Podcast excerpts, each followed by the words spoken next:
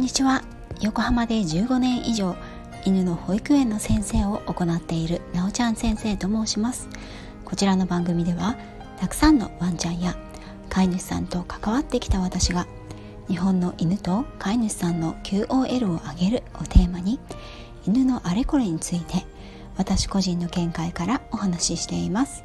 時には子育てネタや留学時代や旅行の思い出などのお話もお届けしています。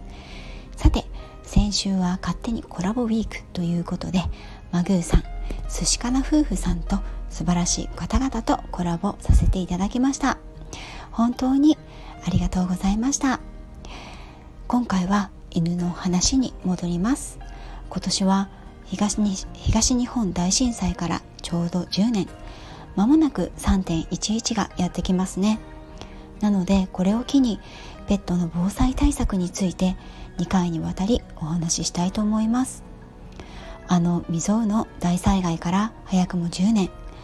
私の子供たちを含め震災を知らない世代も育ってきましたね。だからこそ10年の節目に改めてまたペットの防災についてお話をしたいと思います。今回は国や地方自治体では災害時ペットと飼い主はどうするべきかを定めているのかをご紹介しながらその中でも重要とされているしつけの項目についてお話ししたいと思います。まず皆さんは災害時に自分のペットに対しての備えはされていらっしゃいますでしょうか？また避難しなくてはならない時はどうすることが基本であるかご存知でしょうか？環境省が主導をとってガイドラインを作成しているほか各自治体ごとにガイドラインを作成しています。環境省や自治体のガイドラインはホームページからご覧になることができますのでダウンロードしたりして是非飼い主さんもご確認くださいね。概要欄に環境省と横浜市のペットと防災についてのページの URL を記載しておきます。また環境省作成の YouTube 動画災害あなたとペットは大丈夫？避難生活編というページもありますのでそちらも紹介させていただきますね。環境省の人とペットの防災対策災害対策ですね。ガイドライン。ハンドブックの内容は大きく7つに分かれています。その内容を少しご紹介します。1番。住まいや飼育環境の防災対策。2番。ペットのしつけと健康管理。この中では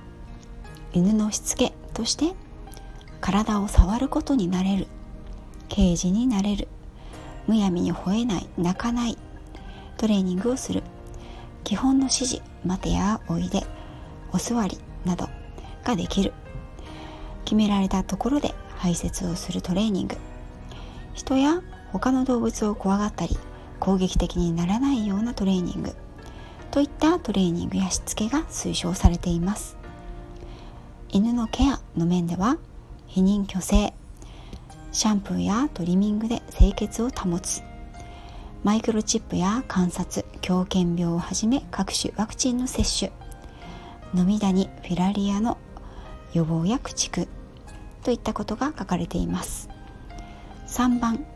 ペットが迷子にならないための対策。4番ペット用避難用品備蓄品の確保と優先順位この備蓄品やペットの避難用品に関しては優先順位がつけられていて1番一番優先順位が高いものは動物の命や健康に関わるもの。2番は情報。3番はペット用品。と分けて記載されています。項目の5番目が情報収集と避難訓練。6番目は家族や地域住民との連携。7番目はペットの一時預け先の確保。について7項目が書かれています。今回は特に2項目目のペットのしつけについてフォーカス。していきますね。以前の配信で人に触れられることになれるハンドリングの重要性すべてのしつけの基本である社会科の大切さについてお話をしています。社会科はガイドガイドラインの中の人や動物を怖がらずに攻撃的にならない無駄に吠えないという項目を満たすために必要なトレーニングになります。ここからはガイドラインにもあるケージに鳴らすトレーニングについてその重要性をお話ししたいと思います。災害時一番最初に言われていることはペットは飼い主さんと同行避難が基本ということです。これは飼い主さんが避難する時にペットを一緒に連れて行くことが基本とされているということなんですね。ですが注意していただきたいのは同行避難というのは避難所に行くまでのことであって避難所で共に過ごす同伴避難のことではないということなんですね。はいここ注意です。そして環境省のページでは同行避難の後避難所でのペットの飼育方法は各自治体の指示に従うこととなっています。なのでペットを飼われていらっしゃる方はもちろんワンちゃんだけではなく全てのペットちゃんの飼い主さんは各地方自治体のペットの防災対策がどうなっているのか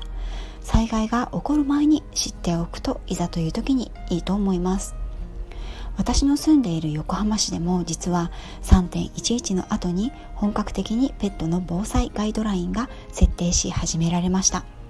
というのも東日本大震災の後被災したペットの多くが飼い主さんと離れ離れになりそのまま飼い主さんに引き取られないままになってしまったという事例がたくさんあったからなんです。横浜市に関しては人口300万人以上を抱えペットを飼っている世帯も多くそのほとんどがペットを置いて避難してしまったら大変ということから本格的に取り組み始めたような気がします。実際私も同年8月に仙台の被災犬収容ボランティアに行ったことがあります。その施設ではたくさんの猫たちたくさんの犬たち少数の猫ちゃんたち飼い主さんと離れ離れになって施設に収容されていました。飼い主さんがすでに亡くなってしまっているケース。飼い主さんが仮設住宅や遠くに避難されているケース。収容施設に預けられないまま飼い主さんと連絡が取れなくなったケース。飼い主さんが分からず連絡の手段が取れないケース。他にもいろいろなケースがありました。ボランティアの人たちが入れ替わり立ち替わり大勢収容ペットたちのケアに来ていました。その中でも獣医さんトリマーさんは多かったのですがトレーナーは少なかったように思います。以前の愛犬の命を守るハンドリングの配信でもお話ししたのですがその際にトレーナーさんが必要だという獣医さんのボランティアさんが言われた言葉は深く胸に刺さりました。状況が全く理解できない動物たちは飼い主さんや住み慣れた家と突如として離れることになり心身ともに深く傷を負っている子が多いんです。獣医さんやトリマーさんでは体のケアはできますが心に傷を負った犬たちのケアはトレーナーさんでなければ対応できないケースがあります。人間の手を受け入れるというトレーニングをするトレーナーさんが足りませんというお話でした。それから特に私は飼い主さんに対して人の手をスムーズに受け入れるハンドリングのトレーニングの重要性をお伝えしてきました。もう一つ防災対策として大切なのはハウストレーニングです。このハウストレーニングというのはケージやキャリーケースサークルといった小さな囲われた空間で落ち着いて過ごすことができるというトレーニングです。ワンちゃんをお家に迎えてすぐの頃はケージやサークルを使っていたけれどお家に慣れてトイレも上手にできお留守番もできるようになるとケージやサークルは使わないという方も多いと思います。車での移動も抱っこやフリーの状態で特に問題ないという方も多くキャリーケースなどを使ったことがないという飼い主さんもいらっしゃいます。ですが環境省の進めるペットの災害対策ガイドラインでも横浜市の災害時のペット対策についても平常時からできるしつけをしておきましょうとの記載があり